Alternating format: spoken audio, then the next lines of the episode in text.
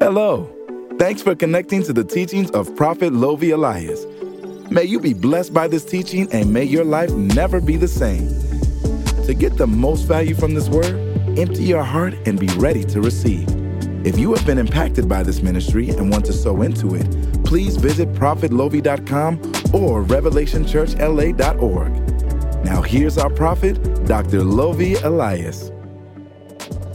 So, for whom he did foreknow, he also predestinated to be conformed to the image of his son. You see, the issue is when we look at the life of the Lord Jesus, we don't understand that we also have to go through the same process. Amen.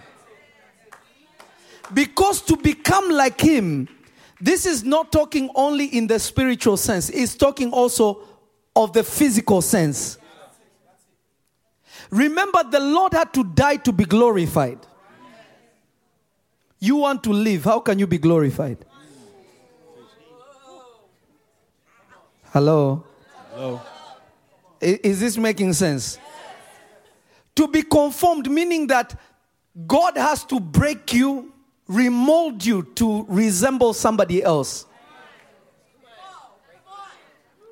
That when they look at Jesus and look at you, you look like siblings. My God.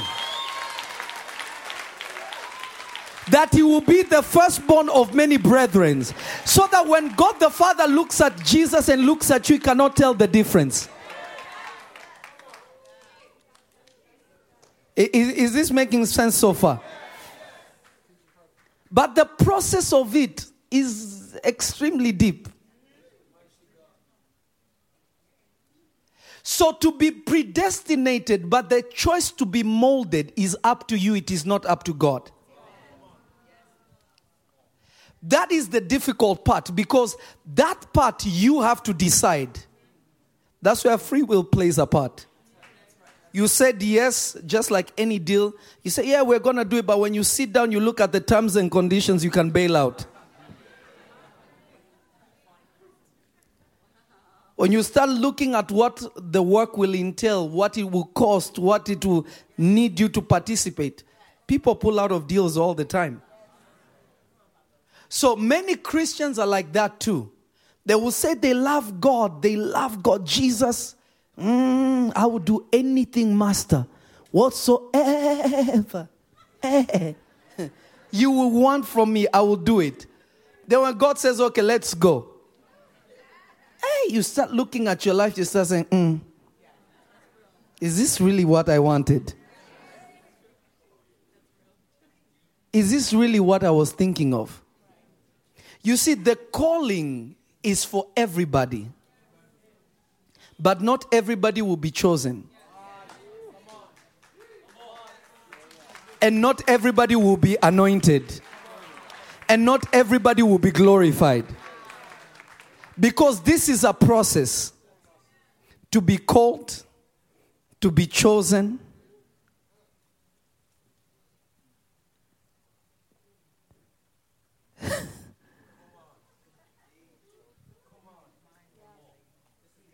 To be anointed and then to be glorified. Completely different. Now, one of the things that discourage so many people when they start following God, especially when the Lord calls you, you're among the called. You have to understand this. The closer you get to God, you don't become better.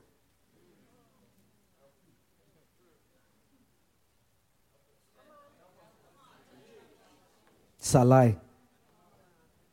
The closer you come to God, the more exposed you are.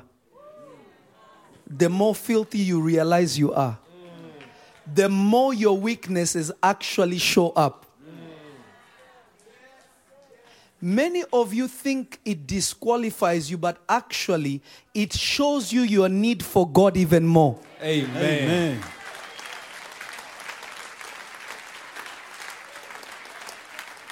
To draw close to God doesn't mean you have become better. David was better being in the field than when God called him. When God called him, he became a killer. He started taking people's wives. Before that, he was not doing anything like that. Before Saul was called, he was such a good son, looking at, after his father's belongings, no drama. The moment he was called, that's when pride started showing up. You can't talk to me like that. Before that, you could correct him. You say, You are chosen by God. Me? I am just a, a simple one from the house of Benjamin. I, wow, I just want to look after my dad's prop. Simple. You see, many of you will never truly know who you are until you come close to God. Okay, I feel like this message is for a few people. When you are ready to come close to God, know that more of you is about to be revealed. Not because you are going to be shamed, it's just normal. The closer you get to light, you see better.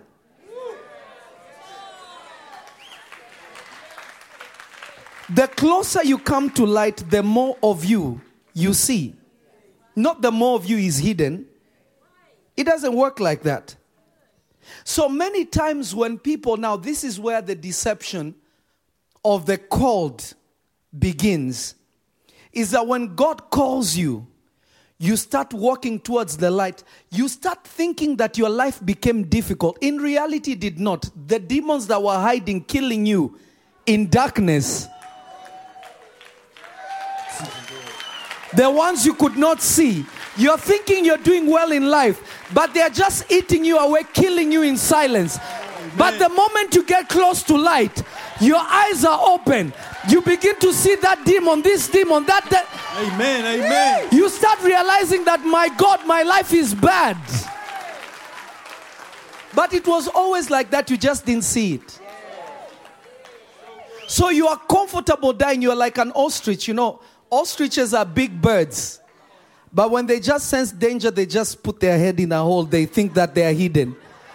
Their whole body is outside. But they're like, I can't see, so everything is good. Mm-hmm. I can't see, so I'm fine. That is how a lot of believers are. My life was good before I'm, you know what? Nah. It's like now I have so many rules to live by. No, you always had those things. There was no rules. God has actually never asked any. You see, the difference is this this is what God is trying to do to me and to you. God is trying to get us to naturally, our reflex should be to do His will, not to think about doing His will. Amen. When you're still thinking about doing His will, you're struggling with the flesh. Hmm. You're still in a battle. But when it is natural for you to just react the word, you become a living epistle. It is no longer a fight. That's just who you are. Amen. So this is the process that God is trying to to cleanse us, purify us, to make us new creations really that we just respond the word. We are not trying to be the word. When you're still trying, you are still in the realm of men. There is something that the Lord taught me. And uh, and uh, this was a very powerful thing that the Lord taught me. In every scripture that you ever read, there are seven dimensions or seven depths of revelation. Seven depth of revelation. So there are people who are on the first level, there are people on the second level, there are the people who are on the third level, there are people who are on the fourth level, there are people who are on the fifth, sixth, and seventh. The first four levels gratify the flesh. That is why somebody can read the Bible and be arrogant, be mean, be all these things, because reading the word doesn't change you unless you're tapping into the revelations. Amen. The first dimension of scripture highlights God to you. The second dimension of scripture makes you think that you can walk with God. The third dimension of scripture makes you realize that you are destined for death. You can't do it on your own. That is when you start realizing the danger of sin. The fourth dimension makes you realize that nothing in your power can make you walk with God. The fifth dimension makes you rely on the grace of God. The sixth dimension makes you a man according to God's word, not a man according to the world. The seventh dimension promotes you to become a spiritual person. So if you've never reached level five, where you need grace, you're still in the flesh.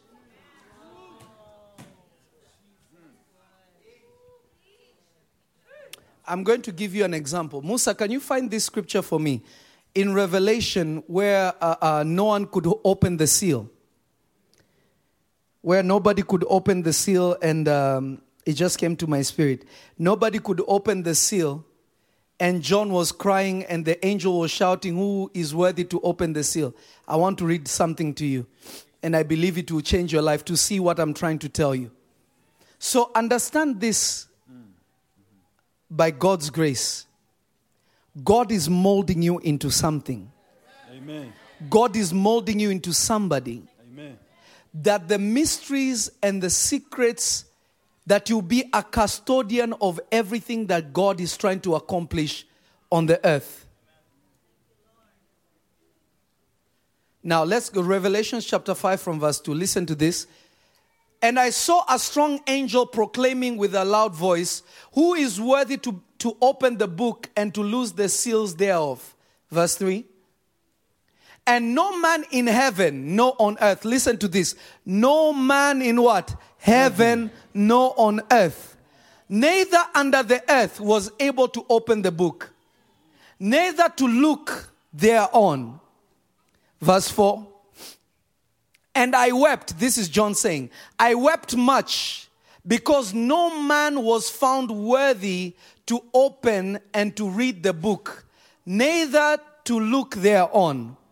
Verse 6 And one of the elders said unto me, Weep not. Behold, the lion of the tribe of Judah, the root of David, has prevailed to open the book and to loose the seven seals. Verse 6 And I beheld, and lo, in the midst of the throne, and one of the beasts, and in the midst of the elders stood a lamb at, at, as it had been slain. Stop right there.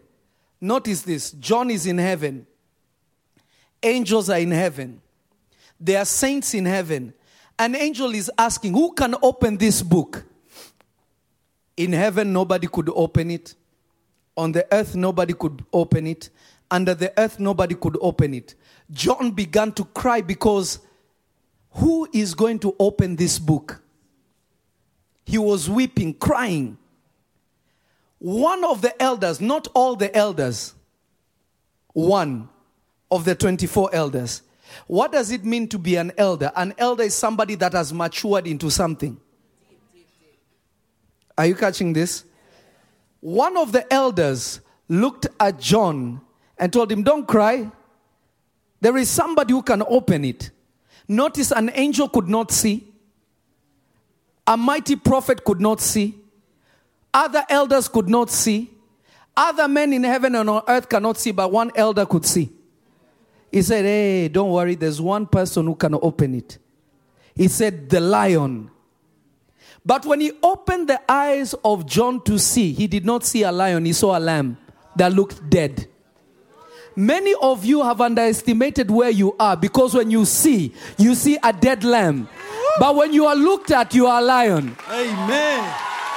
My Some God. of you missed it. Some of you missed it. You see, your dimension determines what you see. Ah, you didn't get it. Some of you missed it. John saw a dead lamb. The elder could see a lion. Sit, sit. Bishop, are you okay? are you getting what I'm saying? So just because you're in the process of death doesn't mean you're dead. You're becoming a lion. Amen. Amen. Amen. I said you're becoming a lion. Amen. I said you're becoming a what? A lion. Let's do this now. Because we don't have much time. Can I have my old crew? Come, come, come, come. Young man, come. We need go find four purses. Heavy ones. We need all your muscles. Everybody that was up here, if you're here, come. there's one over there. It has been volunteered. Hi, Mama T. You're going to carry a whole house in there. Uncle Fahed is not here today, huh? Oh, he's serving. Oh, Uncle Fred is saved. He's delivered today. Please, please, if you're up here, come back.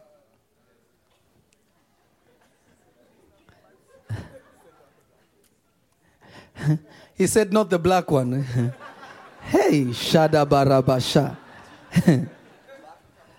okay, he counts like four. Okay, we'll, okay. Yeah, give him that one last one. Let him get some muscles. Okay, move back. Close. Okay. So, what I was trying to explain to you the last time was that all these men were called and they all responded. Move one step back, please, if you can. I beg thee. Amen. So, Jesus said, Come to me. All of them take one step. They're all the called. They said, Yes. I am called by God. God looks at them and says, Well, I have a mission. So here is God's servant who is carrying burdens of God by himself. But there is no one man that can carry the burden of God. One man is always called to raise men to make it easier to carry God's burden. Because there are things that God wants to do, but He cannot accomplish them without men. And one man is not enough. That's why even God, when He came on earth as a man, He raised 12 men that raised hundreds of men to fulfill His desire.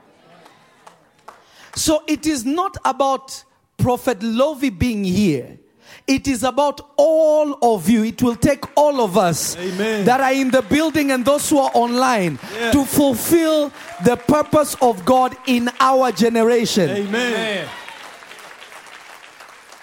I, if you're not clapping, I don't know if it is you or not. Are you sure you're part of God's vision on earth? This cannot be accomplished by one person. It's a lie. I am not here to be the show. Mm-mm. Who knows how long we are here for? God can call them. God Himself is, you know, one, one thing that I love about God is God is so calculated that He even gives us a card of uncertainty just to make sure that we are on point. God comes and tells you, um, tomorrow is not promised. What? Your Christian is telling you tomorrow is not promised. So, out of all the cards that you're given as a child of God, there is one card that is not a good card. Not because the devil gave it to you, but God gave it to you. That card of uncertainty makes sure that you are 24 hours on point because anytime you could pull that card and it may be the end. I live like that. I don't live like there is tomorrow. Nope. I don't. Anyone who is a believer, especially a servant of God, that you're thinking there will be a tomorrow, you have already failed in your intensity of serving God.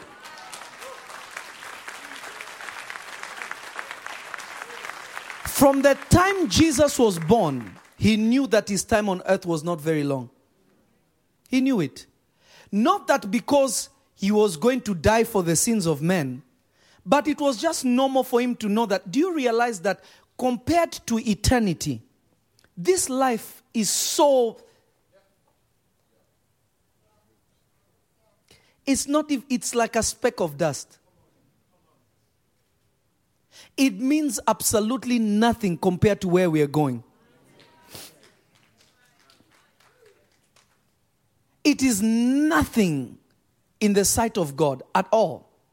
In fact, there are times, uh, let, let, uh, you, let, me, let me give you an example. Whenever I come out of my body, whenever God pulls me out, and I look from the other side to this side, it always looks like so temporary. It is so difficult to explain this. It literally looks like the only thing you can think of is vapor. So when angels look from the other side and look at this side, they always are puzzled like, why are these people trying to die for these things? So temporary. It makes no sense to them. It doesn't make any sense. And David had that experience. That's why he said, Man's life is like a vapor. He realized the f- fragility of this life. If you, I pray that God gives you an outer body experience where you sit and talk with angels, it will change you forever. Once in a while I do it. Once in a while I do it. I've, I've played it for Andrew. I don't remember the last person I played this for. Once in a while when I'm having angelic encounters, I'm allowed to record them. Like push record so that I can record everything. I've played it for some people. It is the strangest experience you can have. What I'm telling you is not myth, reality. Reality. I'm not telling you things that somebody told me. No, I have sat physically, not once, many times with the angels like this discussing. You realize that this life we are, we are wasting our time. When you're living for the outward man, you don't understand why you're here. So, as a child of God, you must always live thinking of if tomorrow I am not here, who did I raise? What did I leave behind that will continue the purpose of God? You see, the apostles in heaven are still winning souls. They are still winning souls. If you're preaching their word, you're following their teaching, then you are using them to win souls. So there are people in heaven that are still winning souls being credited to them. That is why the judgment day will be, or, or, the white throne judgment where God is rewarding us, will be one day. People have not still received their rewards. Because the work is not done.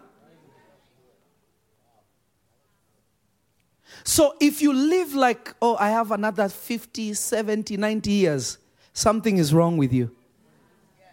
When the Bible says God will fulfill you with many years or fulfill your life with years, with long life, actually says with long life, what does that mean? He will give you the satisfaction to accomplish what you came here to do.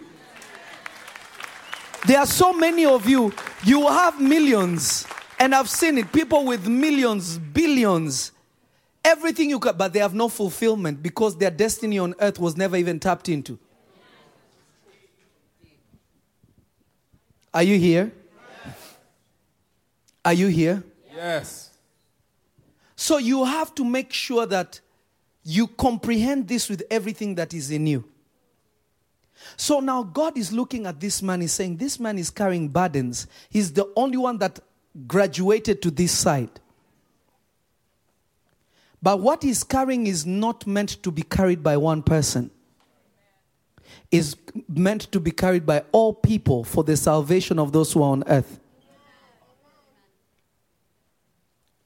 So, uh, Uncle Charles, can I borrow you? Come. Stand next to Auntie Betty. Betty. The Queen of Sheba. the wife of Moses. the Ethiopian. so, God looks at them, they all said, God, I will, I will serve you. God says, Wow. Okay. He called them, they responded. He said, Okay, I want to choose you for a special assignment. Everybody stepped forward one step. Bang. Then God said, These guys are brilliant. Let me put my burden on them and see if they are truly going to carry out what I want. If they accept my burden and they see that it weighs on their humanity, that they cannot do it without me, then I will anoint them. Because once God anoints you, He cannot reverse it. So God has to make sure that you are ready for where you want to go. Before this, their life was fine. No Goliath was showing up, no nothing was showing up, there was no problems.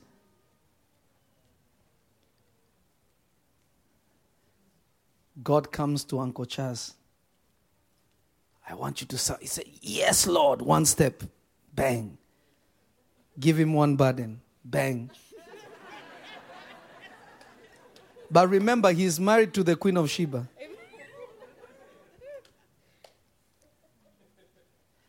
Now, the issue is, and I demonstrated this the last time, so I won't spend too much time here. When he was given the burden, whenever God calls people, he does not call two people. Don't be deceived. It's a lie. There is nowhere in the scriptures where God called a whole family. That is why Joshua said, As for me and my house, we will serve the Lord. He set a standard for his house because when God calls somebody, he calls one person. And if those people are really under the authority of that person, they will comply to the calling of God. When God chose Israel, He did not choose everybody, He chose one man that his name was Israel. And through that one man, his desire was flowing through the whole family of what? Israel. Oh, teaching. God did not pick everybody and said, You're all called equally. It's a lie. And this is the reason why church does not respect spiritual authority. And because there is no spiritual authority, there are diverse visions drawing away from what God truly wants.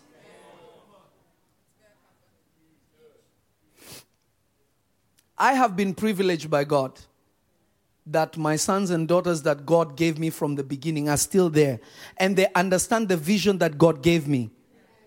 I have never allowed anybody with an external vision to sway what God showed me. Never. Because when God appeared to me, there was no strategy. I wasn't trying to be a preacher. Came, sat down, spoke to me, directed me, anointed me, and told me what to do. Until today, we are still following that roadmap. Amen. Amen. That is why we are here right now. There was no traumatic event that happened that made me, there was no traumatic event that happened or a crazy event that made me choose Jesus. Nope. He came to me since I was six.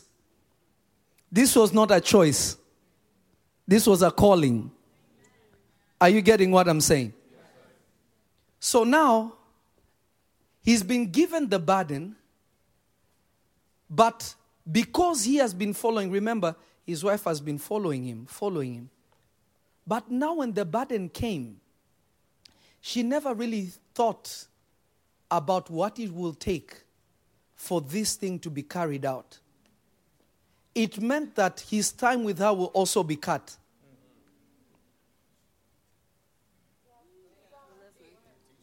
Oh, I want an anointed man of God. Are you sure? A man that loves Jesus. Are you sure? Fully anointed, walking on clouds. Are you sure? a fasting and praying man. Rashata balabahaya. Uh, Holy Ghost filled. Sometimes you just need a good, righteous man who loves the Lord without a calling. Stop building this. Keep it simple, people. Many of you will resent God in two seconds. Do you know how many times my son has come from school? Three days he won't see me because I'm fasting and praying. Or because I'm at church carrying out God's work. Do you think that's easy? Do you think it's easy? No, it's not. It's heavy. It's heavy. Because part of serving God is forsaking yourself. part of serving God is forgetting yourself. Do you know how many times I've had plans to do things for myself, but they've had to go out the window? Many times. Actually, all the time. I'm going to do this, then when it comes to that time, I have to turn left and do what God wants me to do. I'm okay with it because that's what it entails to walk with God. So he is struggling carrying this because when God gave him the burden, he had her in mind.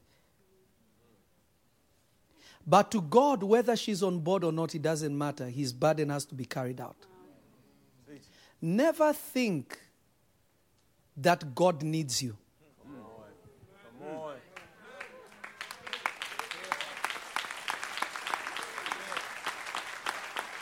Never believe that because it's a lie. Let me tell you how God, I, am sorry, I'm going to use this in a worldly way, but I'm not saying that this is how God is. God sometimes can be, I'm going to use this word, please don't take it the wrong way. God can be petty in how he can discipline you. Let me use you, Apostle, as an example. Apostle is a great man, great man, great man, great man, doing great things, great things, but then he's not, now he's not listening to God. Do you know what God does? He doesn't take away the anointing, He keeps him there. There was one guy that he used to have in his church that was a nobody, that he even undermined. God goes to him, raises him up, makes him greater than him. Just to humble you. My God. God. God is deep. God will do that. He will just take somebody that you never thought that was anyone, grabs him and makes him greater than you, just to make you chill out. He's still using you, but he raises somebody. Listen, that was what David was. God said, I have found somebody else in the woods with sheep. I was one of those people that was just in the backgrounds. A lot of the guys who are like, ah, now they're like, man of God, man of gold. because that's how God works. He won't take anything away. So never think you're too precious to God in that way. Nope. God has reserves. So now, because the burden is heavy for him. And the wife doesn't really understand how this thing, what she was thinking, is not what happened. I actually know a man of God that this happened to. I know a man of God that actually him and his wife separated and they had like five kids. She loved God, she used to sing for God, but when the anointing came on the man, uh, he became south. She couldn't understand that they couldn't do the things they used to do the life they used to live and things like that. And she turned away. Now, because this burden is too heavy for him, and he was meant to be carried by two of them so that they can walk forward. Because what happens is, because she cannot carry it, he's not able to move at the speed that God needs him to move. So she steps back because this is too much. And because he is still attached, he has not been divorced to human life, which is not easy. He has to go back and try to find his wife. So, by doing that, turning to go and sway her, the work of God has to be abandoned. And because he has to be abandoned, the prophet has to pick it up again.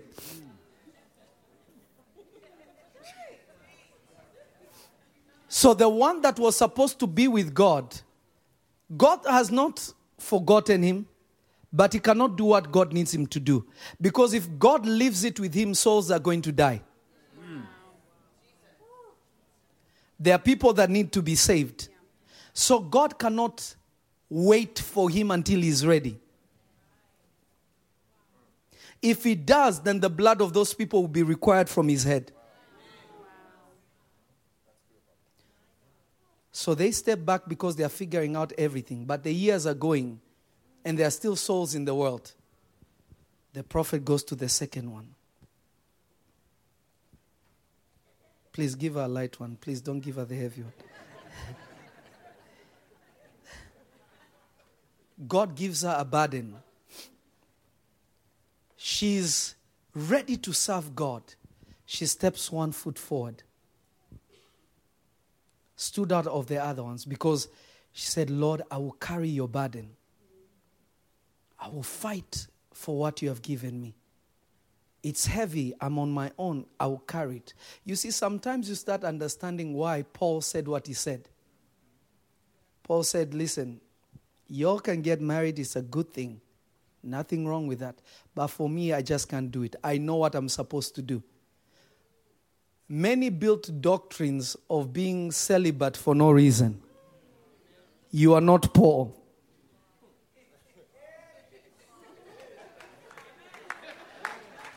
You don't need to go and live on a monastery, please. You're not Paul. Paul did that because of what Jesus told him. He told him, You will suffer many things for my sake. So he knew if my life will have a lot of roller coasters, prison, and this and this, why would I want to marry and put some, my family through this? There's no point. Guys, get married, enjoy. Me, because of what I've been called to do, I can't. Peter was married.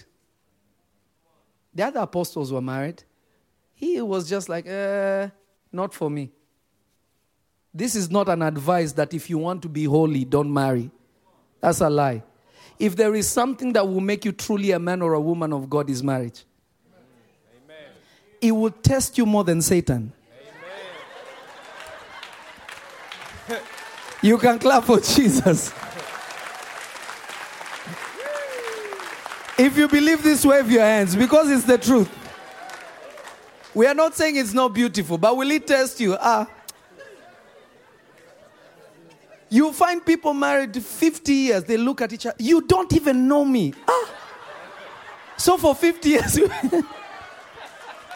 for 50 years, you're still arguing like, you don't even understand me.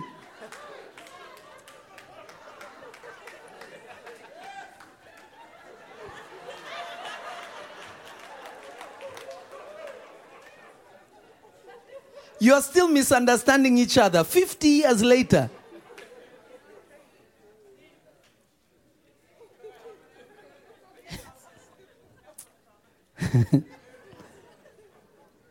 what are you going to eat?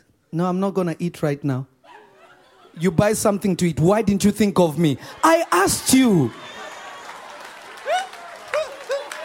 Did I not ask? So you don't even think about me. I asked you with all my heart, what do you want to eat? Do you see the temptation? Teaching good.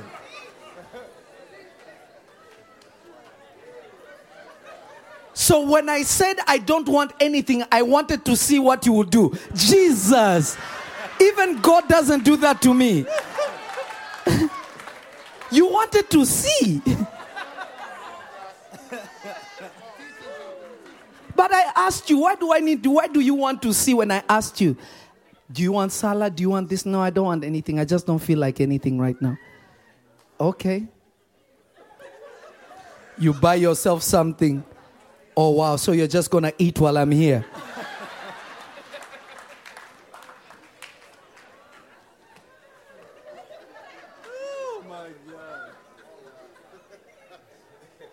You just begin in the name of the Father.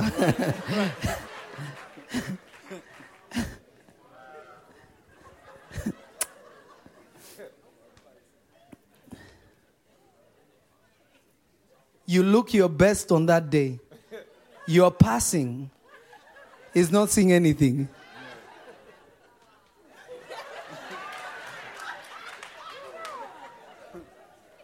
How are you doing? I'm okay. What's going on? Oh, so you can't notice anything different. Jesus of Nazareth. you.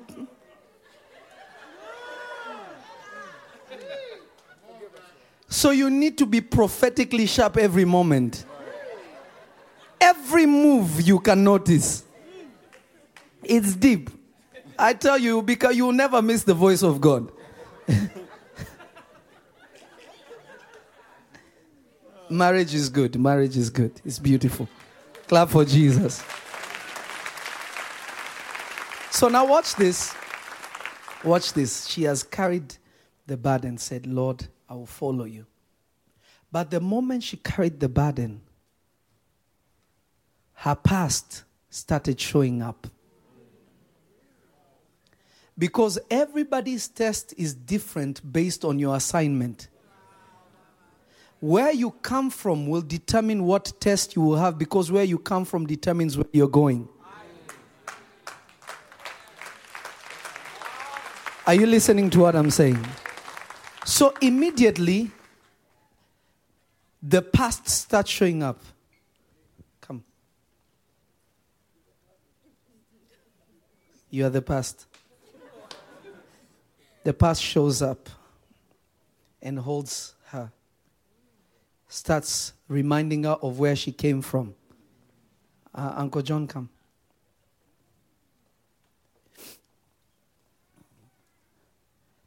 She made and changed her life to go a different way. The ninjas that she used to like are now showing up.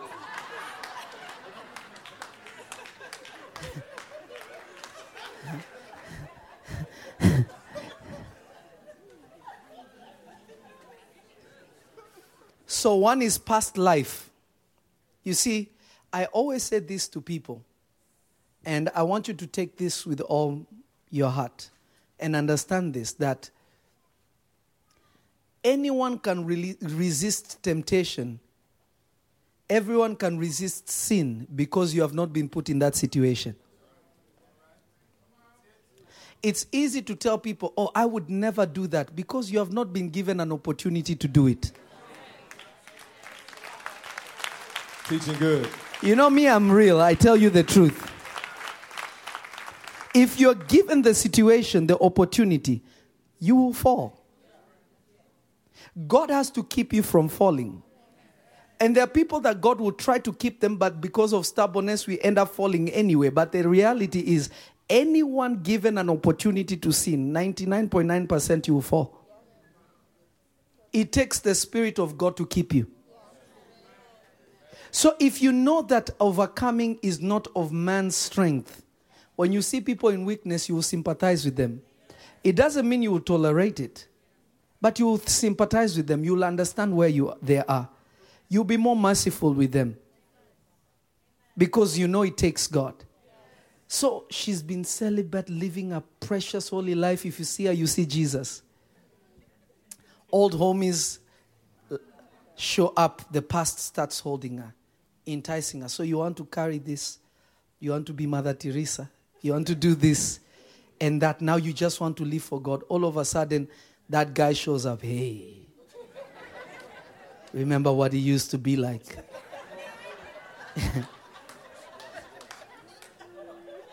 okay, just put one shoulder in, in holiness, one hand on the shoulder.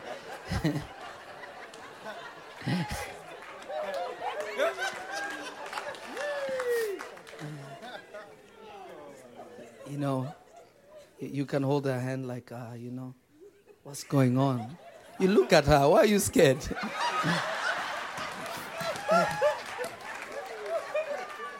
so as she's trying to look at Jesus, this man is also pulling. So now in her mind, because she's been celibate for so long, part of the prayer is, God, give me a companion.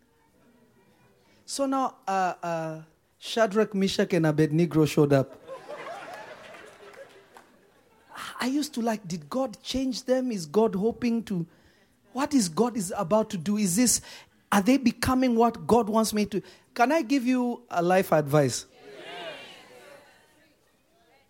I am not being, I'm just going to tell you the raw truth.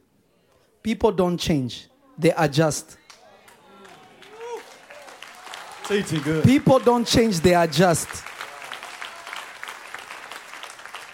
Please listen to me. People don't change, they adjust. Character can be changed, personality cannot. It can be adjusted. Many of you are still praying for some people that you are praying for that you should have stopped praying for. If you look at them, even if they were changed, do they suit where you're going with God? My God. You see, part of working with God is you need great wisdom. Something the Holy Spirit doesn't need to come and tell you, I, the Lord, will make him be what you want him to be. No, this is not about being molded to your image. Can they conform to the image of Christ? Are they building castles for you so that you can just marry them and then they change on you? Is she saying that I will go to church so that she just get married? Is he saying that he loves you so that he can just get what he wants and then he changes on you? So God will test you to see if you're also walking in wisdom because we have the wisdom of the spirit, but we have wisdom also through accumulation of life experiences. Life experience should open your eyes. Some things you don't need a vision to see, to know. Somebody that used to, to give you the people's elbow, Stone Cold Steve Austin, what was he called? The, the stunner. Undertaker's chokehold.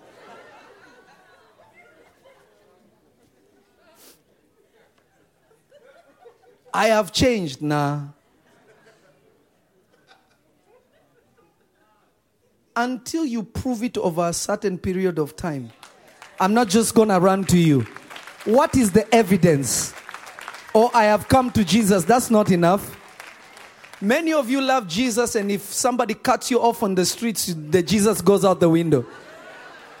Oh, sh- what you, bam, bam, what? Pull down your window.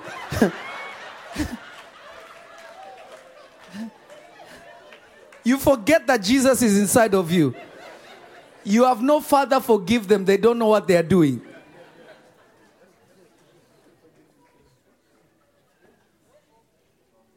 If in if in a short time you're Ooh. don't mess with me because listen, Jesus forgives, I don't.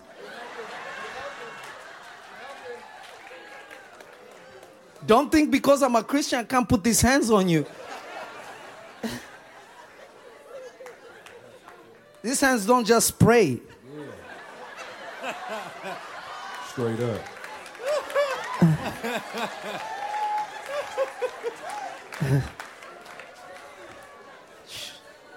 Try Jesus, don't try me.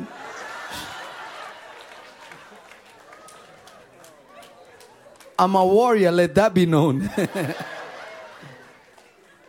Are- Are you getting what I'm saying? Yes. So if you can be ticked that quick, imagine this is how somebody has been and you're just quick. Nah. You gotta prove it. This is not a matter of spirituality. Because people's souls depend on it, so your decisions have to be calculated.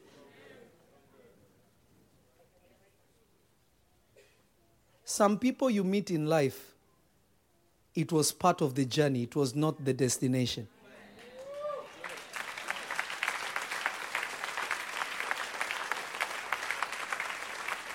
This is the truth. There are people you thought you'd be BFFs for life. Where are they now? Oh, that's my, that's my dude. If we die, we're going to die together.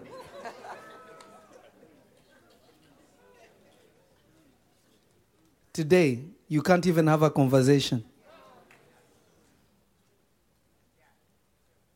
When you look at each other, you look at each other like somebody stole something. So this one is trying to pull his attention now. So now she's at that crossroad. Lord, is it, is it not? Is it, is it not? Is it, is it? Is I've changed. what I used to do, I don't do anymore. I, I will support you to serve God. I will go to church with you.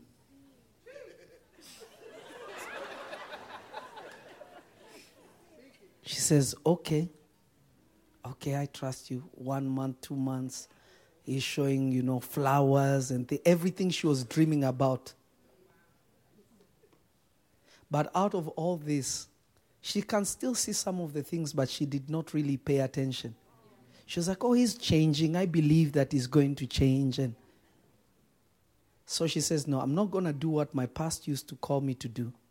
But this companionship may be God sending me help. The moment he she joins and she takes one side of the bag. Remember, you are still not anointed, you're still in the chosen zone.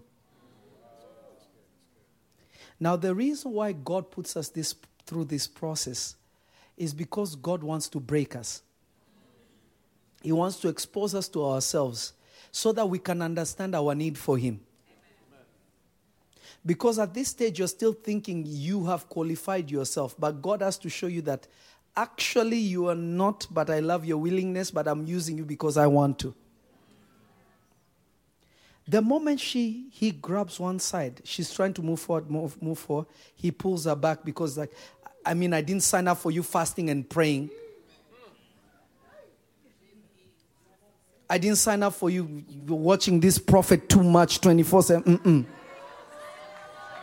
Who is this Papa? Papa, I thought I was your daddy. Teaching good. Set him free, Papa. Teaching good, Papa. Tell the truth, Papa. Deep side.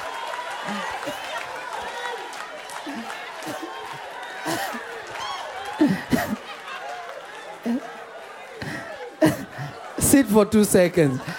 I'm just keeping it 100 real. Amen, amen. When I grew up, we used to go to church maximum two hours. This four hour church service, nah, we can't do that. No, we ain't, we ain't doing that. Now, this is, listen, I love God too. I pray too. But she realized when they got together, his prayer is not really prayer. He doesn't really pray. He just claims Jesus, still does the old things he used to do. He's not as bad as he used to do, to be. He's changed somehow, adjustments that they could be in the same place. But the destiny of God cannot be fulfilled. He has become a stumbling block. Now, instead of praying for the people of God and the mission of God, she's now praying for his deliverance.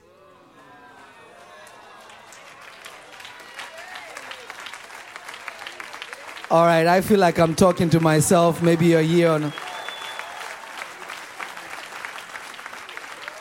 So now she's serving God in a lot of pain that should have never been there in the first place. And now Satan also is using her past and her current situation. How can you tell people that their marriage will be blessed? Look at what is going on with yours. Now she's hurting because she's at a standstill. She's still trying to push, but dad is pushing backward. So she's stuck. She has not let go of what God has given her to do. She's still holding. She's not where uh, uh, Moses is. She's a little forward, but she's still serving God, but in pain, and ministry can't move forward. Just like Abraham and Lot, there were things that were at a standstill as long as Lot was there. The moment Lot separated from Abraham, Abraham entered into the fullness of what God wanted him to do. And at the time he was with Lot, God never spoke, God stopped speaking. So all she's using here is what God used to say, not what God is saying. That is why she's stuck. She's committed. If I let go, what will people think? I'm a woman of God. How could I let go? So she's stuck between people's opinion, what she was believing for, and what is happening to her life. So she's at a standstill.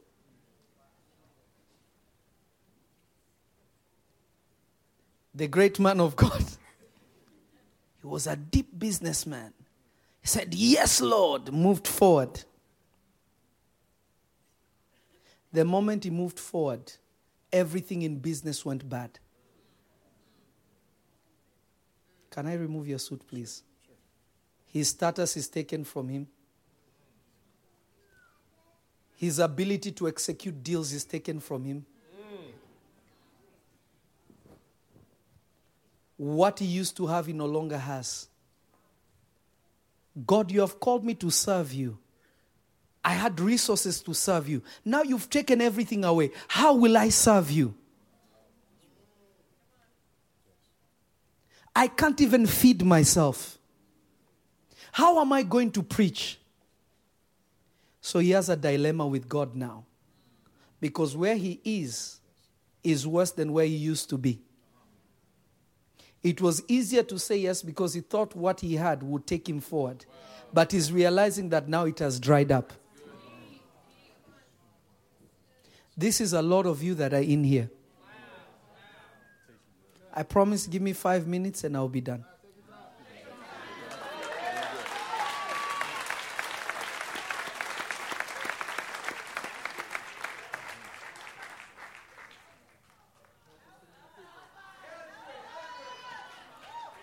So now, debt has come up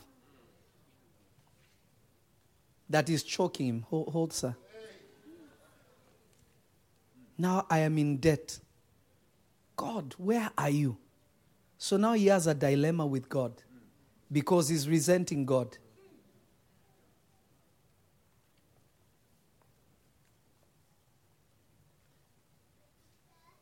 She also moved a step forward. God said, Are you ready for my son? She says, Yes. I will serve thee. I heard thy voice. Go unto a land I will show you. She gets there, realizes what she thought it was not that yet. Everything is dry. She has to sleep outside like Jacob on a rock. God, where are you? Should I go backwards? Should I go forward? What is going on? I've forsaken everything. God is not speaking. So she's at a standstill. What is the next move? God goes to another one.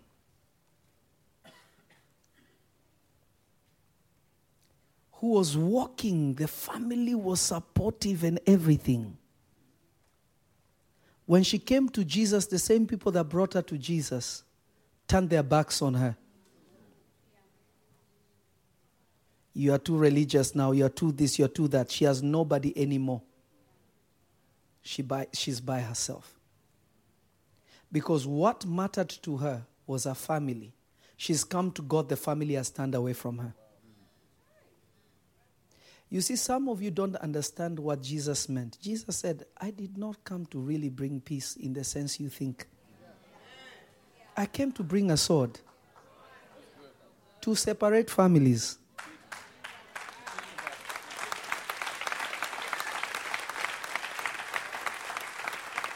No, this is true. He said that. Why? Because you will know who is really your family. Jesus himself, they are coming to tell him, Your father and mother is here. He said, Hey, my father and mother, those who listen to my word and obey it. Blood makes relatives. Some of you, you love people so much that it is what is keeping you from going ahead with God. Teach you. Hello? Hello. Hello. So even her, she's at a standstill because those people she depended on turned against her and now she's by herself.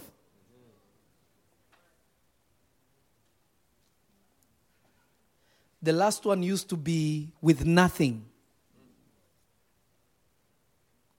Nothing was going on. Easy to say yes to God.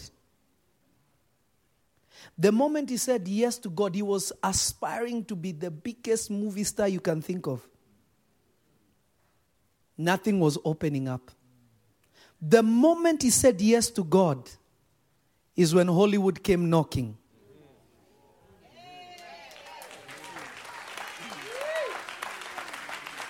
Can I borrow you? Is when all the agents and everything came. Like, why do you need to do that, man? You are so talented. You are so. so now he is stuck. between should my life maybe I will serve God better in Hollywood, but God said, No, I want you to be my prophet. But the moment he said yes to God, all the money opportunity you can think of came. Do you know how many millions you can make? Do you know how deep your life can be? Everything you ever wanted, everything, Tia, come, come, come. Even that trophy wife you are looking at on TV, skinny and everything, curly hair and everything, all available, sir. Everyone is showing up. Everything that he ever wanted now is showing up. But he is thinking that it is God's blessing. Listen to me. Satan can bring you bait and you think it is a blessing. Come on, teaching good. Hallelujah. Some people didn't hear what I'm saying. Satan can bring you such a beautiful bait everything just looks like it's climbing up, and you mistake it for God's blessing.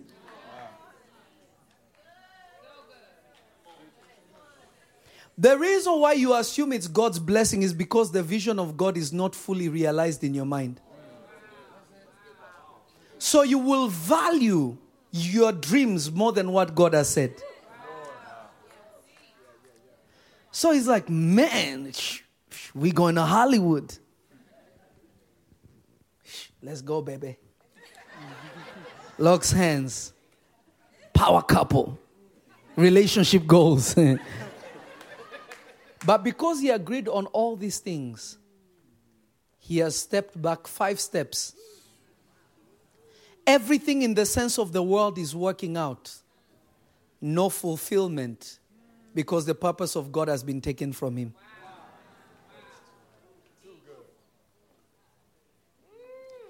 because of family and the heartbreak and the disappointment in the church, she stepped one step back. Because of giving up everything and God did not respond, she moved one step back.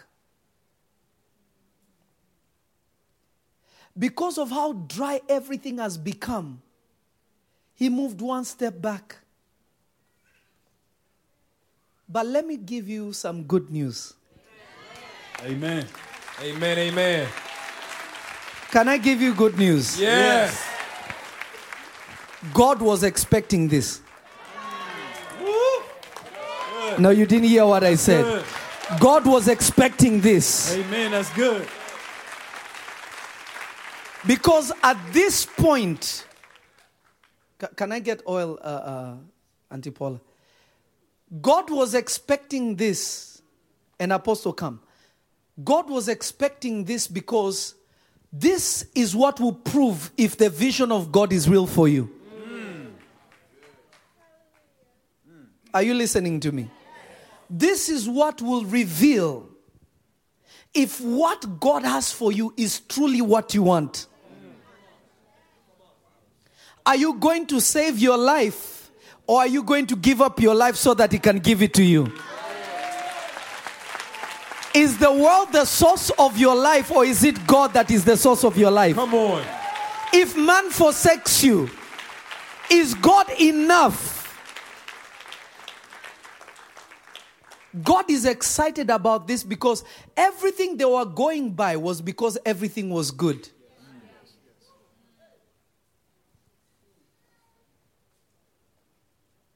But all of them have no peace because nothing is being fulfilled in their life, and the prophet is still waiting. Ah, God. Shandataba. Pray in tongues. Ah, is deep. I like that. he's he's praying.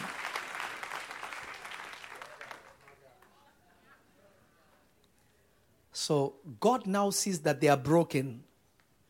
They know that it is not their strength now. This will prove if this is real. God visits the businessman and asks him, if you never make a dollar again in your life, do you believe that I own all the silver and gold in the world to give it to you? Or are you going to go back and fish? Do you believe that I can provide for you? Do you believe that I can increase you? Right now, you have nothing and there is nothing that is moving. But do you believe I can change your situation in an instant? There is no hope in the realm of men. I am speaking from my place as God. And not because he had a voice, he opened the Bible and he says, God is able to supply all your needs. So now it becomes real to him. You know what? Apostle, where are you? Father, I believe that if I die, the gold stays. I rather use my life to glorify you. God says, I have found a man. God takes oil and pours it on him. Now he's been anointed. When the anointing has come upon him, what he could not do,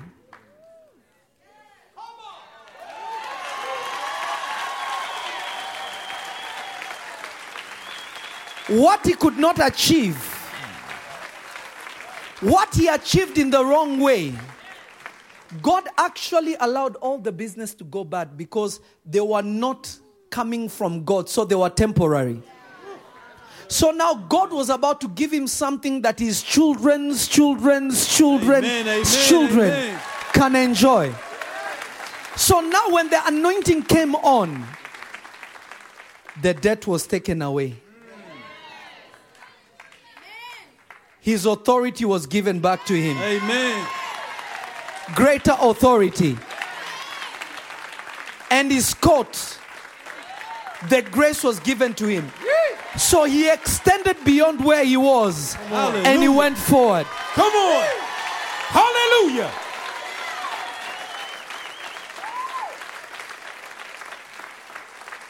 Because he was willing to die, God gave him his life because God can trust him.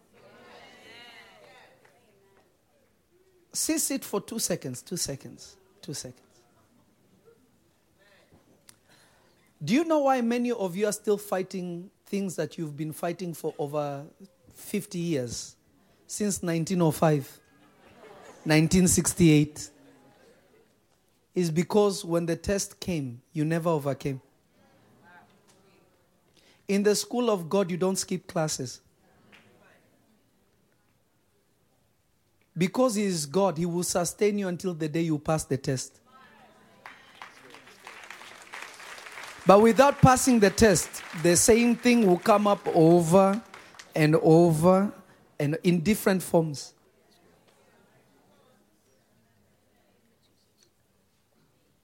I'm going to tell you a small secret, and this will be in in in, uh, in my book, um, uh, lessons. Uh, it's called the world of spirits. Every true prophet, every born prophet, has to go through this. My spirit was taken out of me, and I, was taken to a place that I won't mention here because, in the book, I will tell you exactly where it is, in detail. And when my spirit was taken to this place, it was a place full of serpents. The, you could not see the floor, it was covered with snakes. What I'm telling you is true before the Lord Jesus. And when I was brought to this place, the angel of God that walks with me was, with, was there. And he's the one who took me. And when I stood before the entrance of this forest that was covered the ground, when I got there, I thought it was the. When I looked down, it was serpents. I was afraid to move on. I said, No, God, I can't go.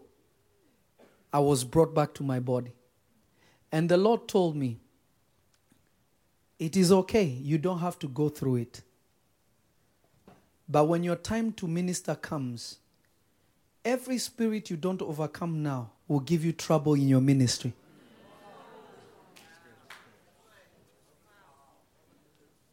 So the choice is yours.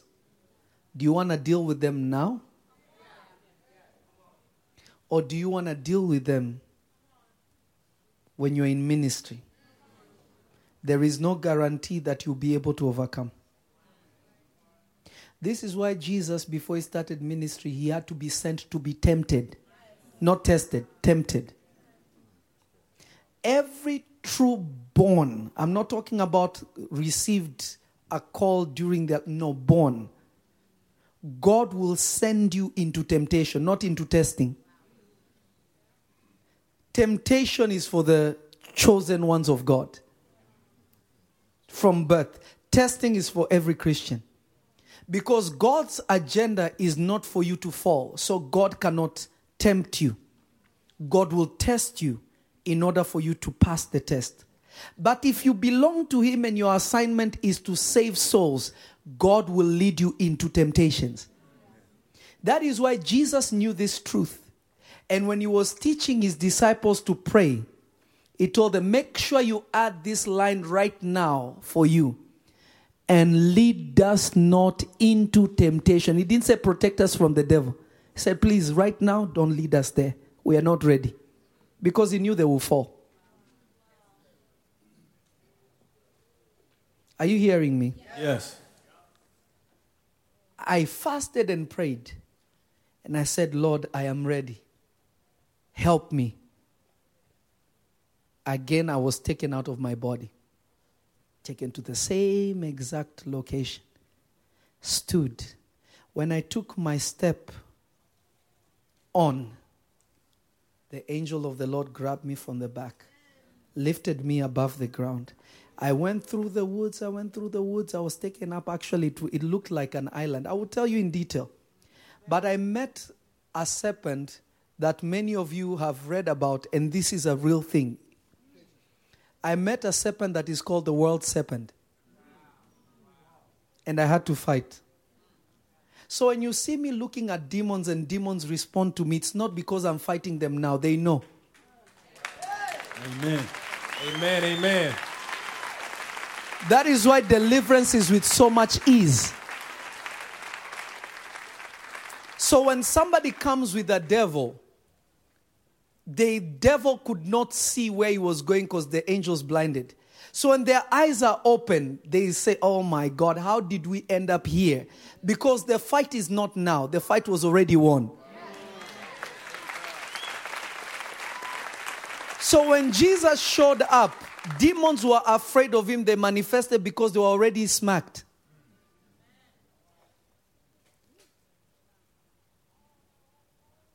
You can never function in real deliverance because there's the deliverance that is for every Christian. But there is a dimension of deliverance that you don't need somebody's opinion for them to be free. You know, it is different if you go to a church and say, I have a demon, deliver me. And it is different when you are somewhere, you manifest, you didn't even know you had a devil. Completely different. Completely different. But that anointing is yours in Jesus' name. Amen. Receive it.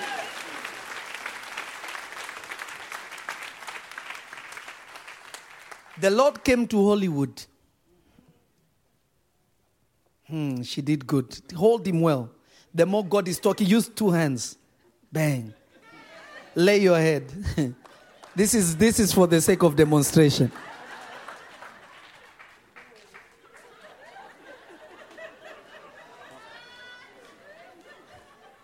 Are you, are you, are you really ready for what I'm doing? There's no fulfillment. But the, the girl's like, baby, you know, we, we're going to Marrakesh next week.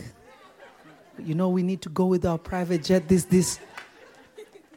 So the dollars are comforting him. He remembers the poverty, says, Well, I always wanted to be an actor. Who gave me this talent to act? You know what? No. He says, No. My past was too bad. Now there's a lot of people that depend on me. And no, I can't follow God. He remains. I still love him. But Lord, that one is no longer for me. Stays back. You see, many of you compromise that because you rather cry on your dollars than cry on Jesus' shoulder.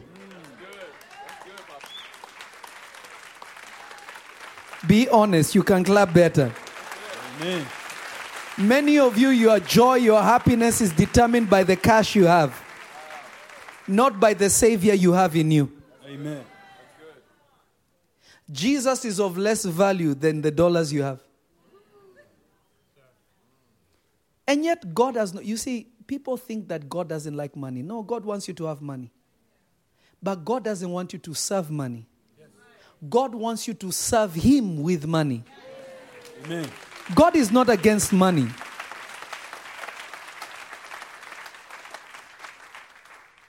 So, because it is too much for him, but the pleasures of the world and his beautiful wife that lays her head on, mm. he looks at the curls, he says, Rabashatabaya. God, you've been good. I have seen an angel.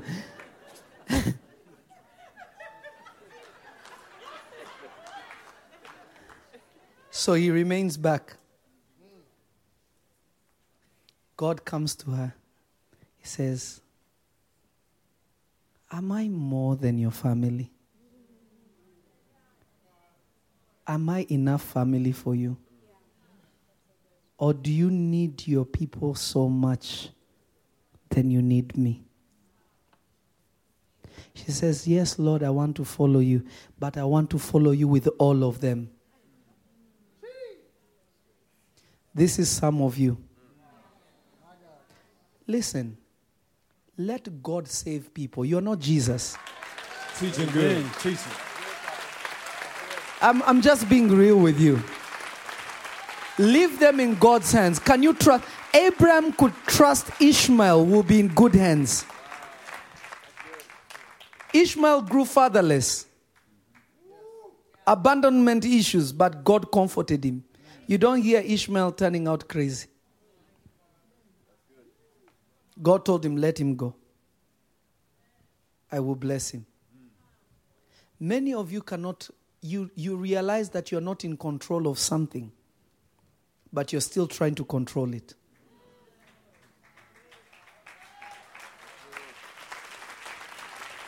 Because her prayer point is too much the family.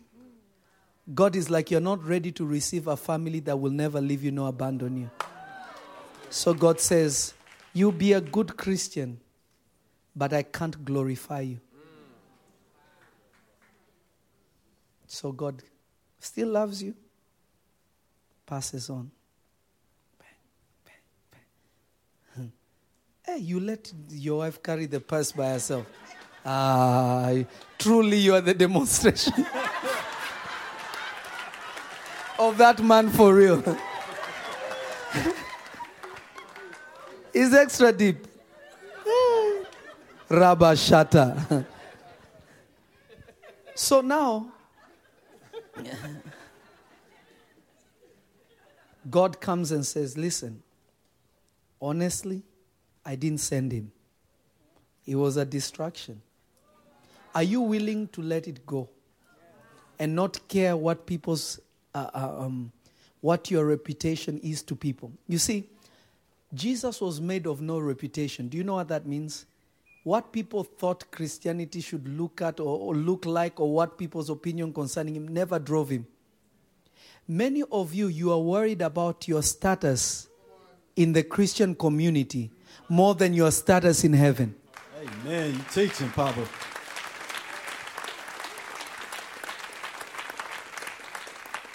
Many of you, people's reputa- your reputation of how you appear before people matters way more than how God looks at you. Listen, go on my Facebook, go on my IG. One video I'll be delivering somebody.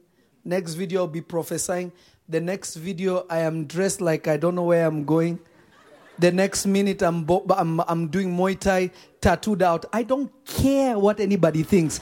They were not there when Jesus called me. Amen. No, it means nothing to me.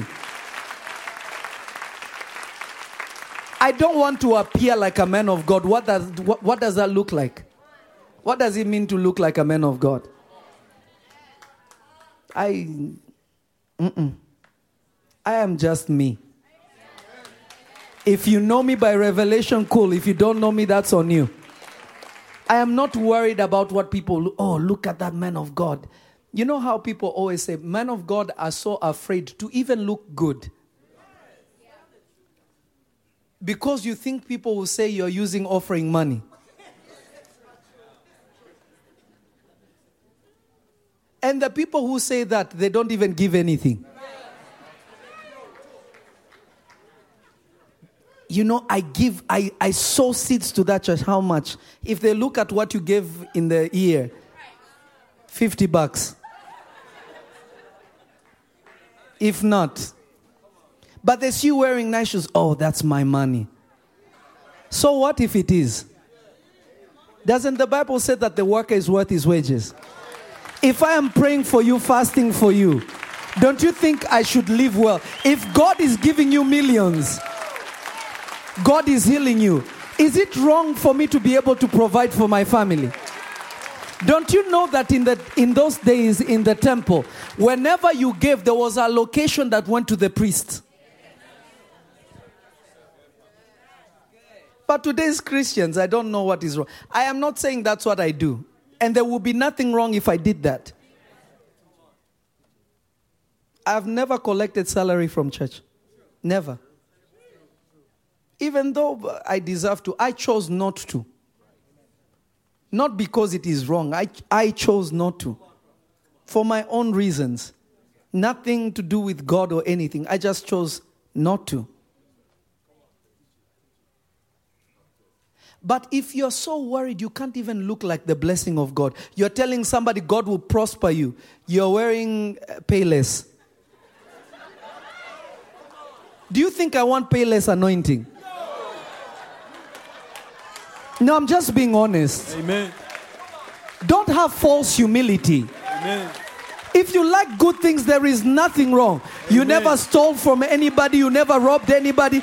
God blessed you. Enjoy good things. Nothing wrong with that. Amen. It's true. I am humble even in my dressing. Jesus wore a royal robe. That Isaiah saw it years before he came. That when Jesus is dying, the, the, the, the Roman soldiers are saying, Let me just get a patch of his Gucci on my own clothes. But you're offended with looking good. What is wrong with us? Me, if I want to, however I want to dress, I'll dress. If you don't like it, those are demons manifesting. Hallelujah. Hallelujah. Don't be ashamed of God's blessing. So many men of God have to put a fake, modest look. Then, when they come and investigate you, they find you have jets. Then, now you've made justified their lies because you never outright just show that God can bless you. So, when they investigate you, they find that you drive a nice car. Oh, wow. How could you drive such a nice car and your members are hungry? Listen, am I God? Jesus said, You will have the poor with you always. I can do all I can. You don't know how much I do. Hello? Hello. Stop trying to overstretch yourself like you're God. You're not. Listen, I do so much and God knows. Those close know how much, like, not only the church and me personally, I do. So when I dress nicely, I know why I'm dressing nicely. Amen. Amen.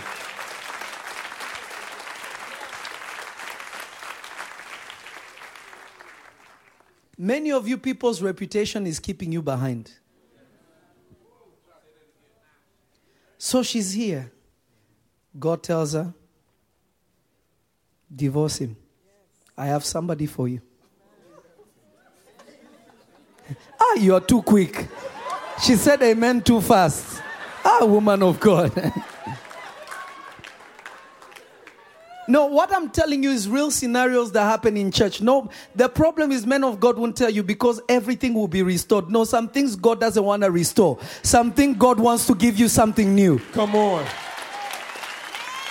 Sometimes God just wants to give you something new.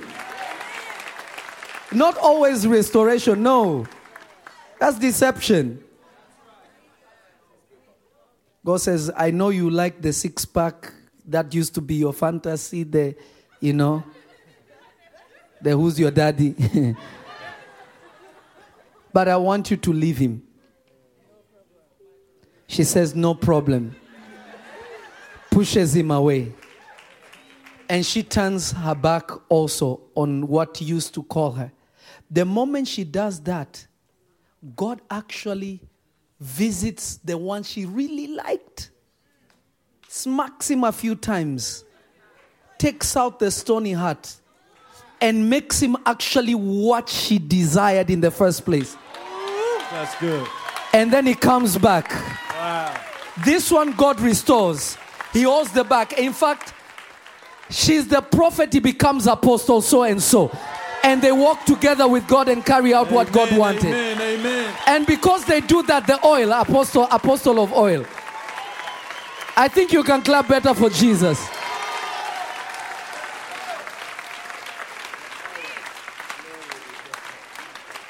Because being left, he was humbled. And he began to seek God because he realized that his life was empty. So he truly had a visitation from God and he was changed. Sometimes this won't happen. Maybe even a lot of time. But in this one, God prevailed. So now they are serving, he's up there speaking tongues. Hey, hey, hey, hey. easy, take it easy. Hey, that one was Ronit. What did he say? It sounded Hebrew.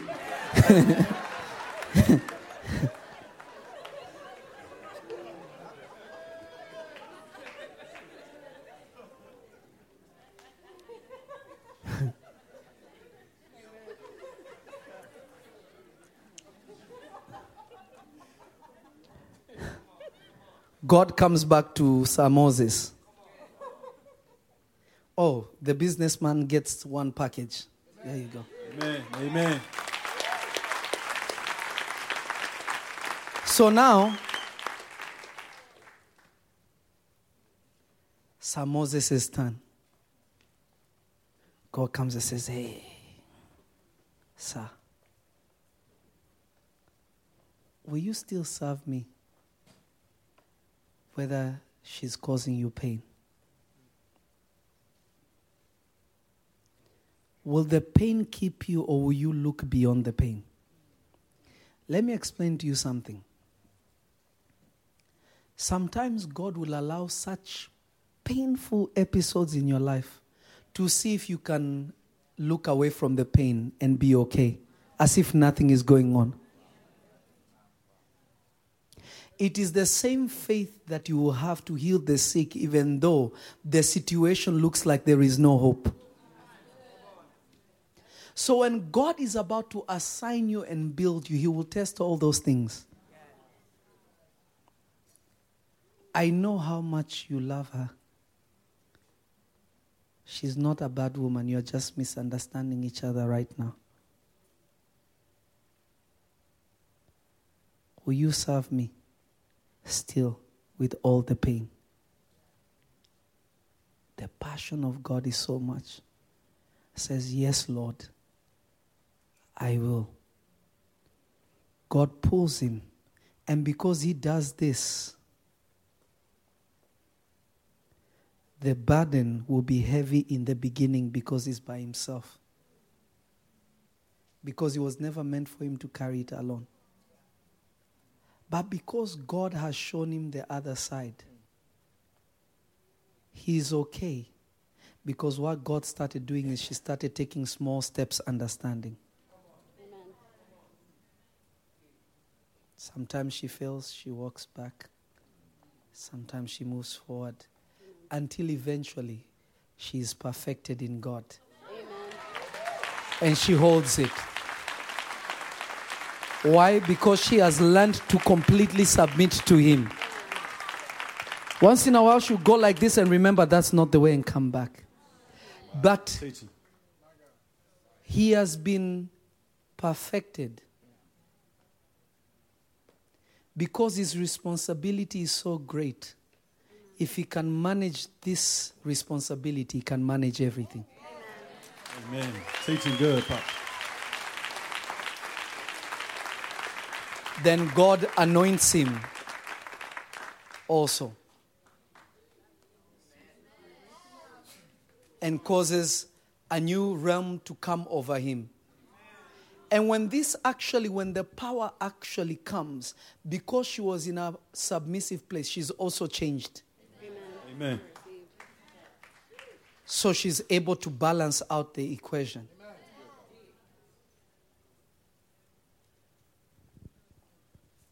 God comes to her and said, I know you've slept outside. I was also born in a manger. if your whole life you just have to be from wilderness to wilderness to wilderness to wilderness, will you be okay with it if you are with me? Or will you change your mind because others are living better than you, yet they don't walk as close as you are to me? Say, You know what, Lord? If I am not with you, where will I go? God says, You have done the right decision. God brings her forward. God also anoints her. Now, when this happens, the anointing comes, the world still doesn't know them. But now, what has come upon them has made them so powerful. Their names begin to rise that whatever they do, what they thought they were not even allowed to do, they realize that they could do it now that they are with God. The businesses they wanted to have, the investments they wanted to have, while still serving God, all of it was given to them. Amen. Now, watch this. Now, I want you to read this Psalms 105 from verse 11 to verse 15, and we are done.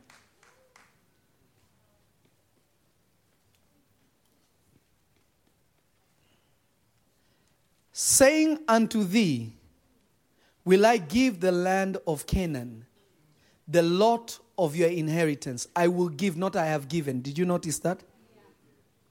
Verse 12.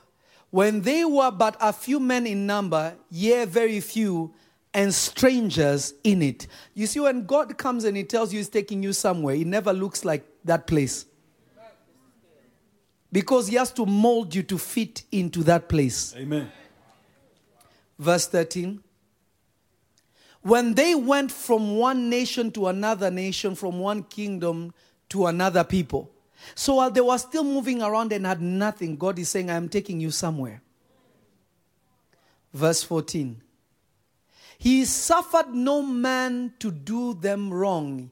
Yea, he reproved kings for their sake. Because they chose to be okay in that storm, even though God is saying, I will give you, not I have given you. Many of you, when God says, I will give you, you bail out. You want, I have given you.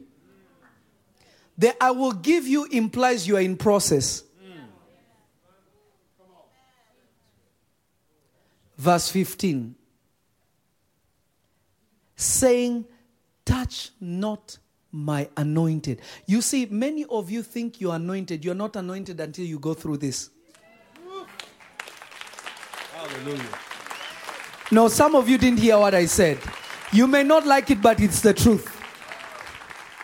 Many men of God claim, Touch not my anointed, but they get touched all the time, no consequences, because they're not anointed.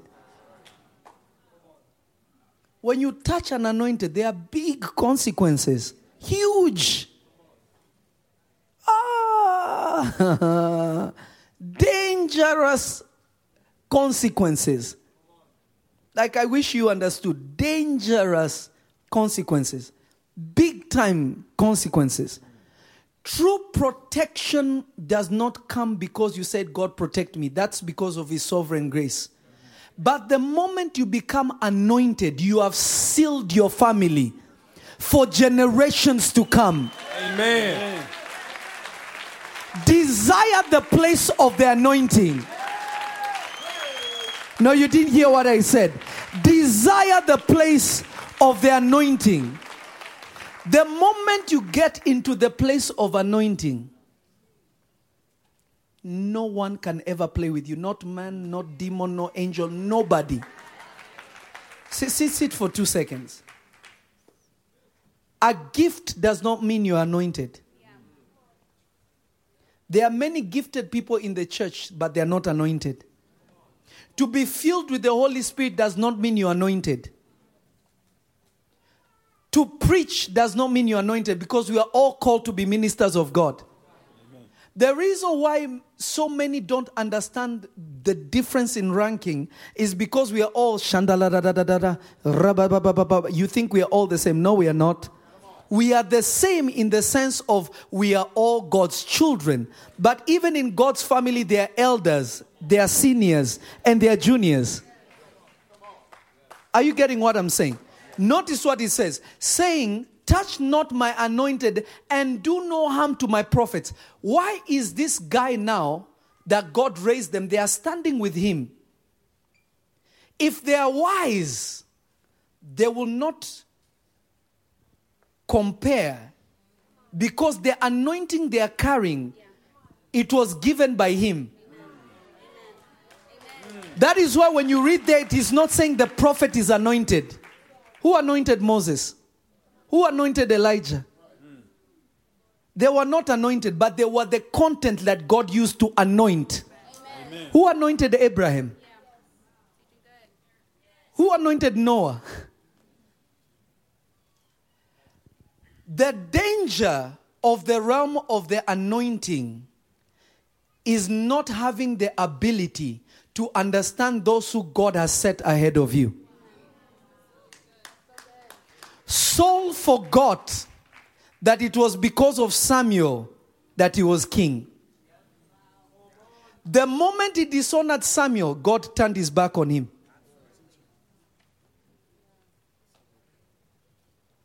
As God is about to anoint you today.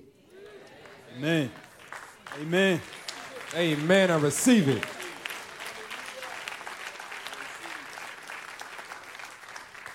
Yesterday, was was it uh, uh, yesterday? I can't remember when it was. It was yesterday or the, no, the day before yesterday. When were we shooting Spirit Man? Uh, Friday. Was it Friday? On Friday, there was a man of God that I, when I was 13 years old, I used to play drums in his church. They heard me talk to him. A pastor that in his church, when I was 13, I used to go to his church without fail, every rehearsal, playing drums for him. Every service, I was there. Faithful since I, listen, my whole life I've been serving. When you see me standing up here, it is because I've been processed. Amen. Amen. I am not a talented speaker. I have paid my dues. The man of God called me my son. I spoke to him for a long time. He said, We are planting this church here. I said, Don't worry. I will give you X amount to make sure that work goes. Because even me, I was taken through that place. And he was telling me, I can't believe you have matured this much. I can't believe I always knew there was something special about you. I could not tell, but I knew you are so different. Now I see what God was doing. When I was 13, somebody testifying of my faithfulness.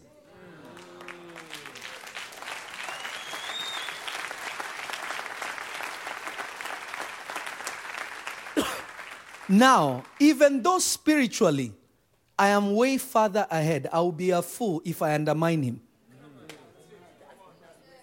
The hand that raised me at a certain point, if I undermine him, I am a fool. Never undermine any man or woman that God took you through. Amen. Amen. Because a part of them is in you. Amen. Amen. How can you despise what raised you? They don't need to be perfect. But if going through them, you are perfected. Never undermine. There are men of God that, that you can never find them on call, but if I call, they will answer immediately, instantly. A lot of them. Wow, wow, because of my testimony. Because of where God took me from. What maintains the oil is consistent honor. When you're somebody that walks in honor, the oil will never run dry.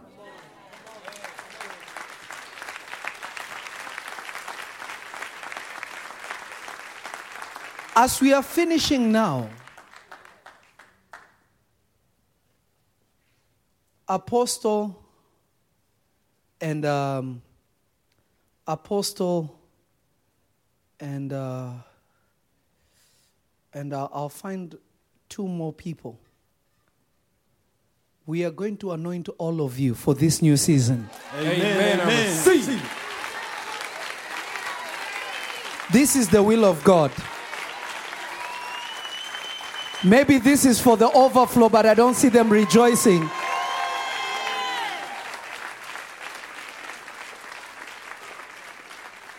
The oil will go through my hands, but God will anoint all of you. The key is this I have seen this many times, too many times, where people things begin to move.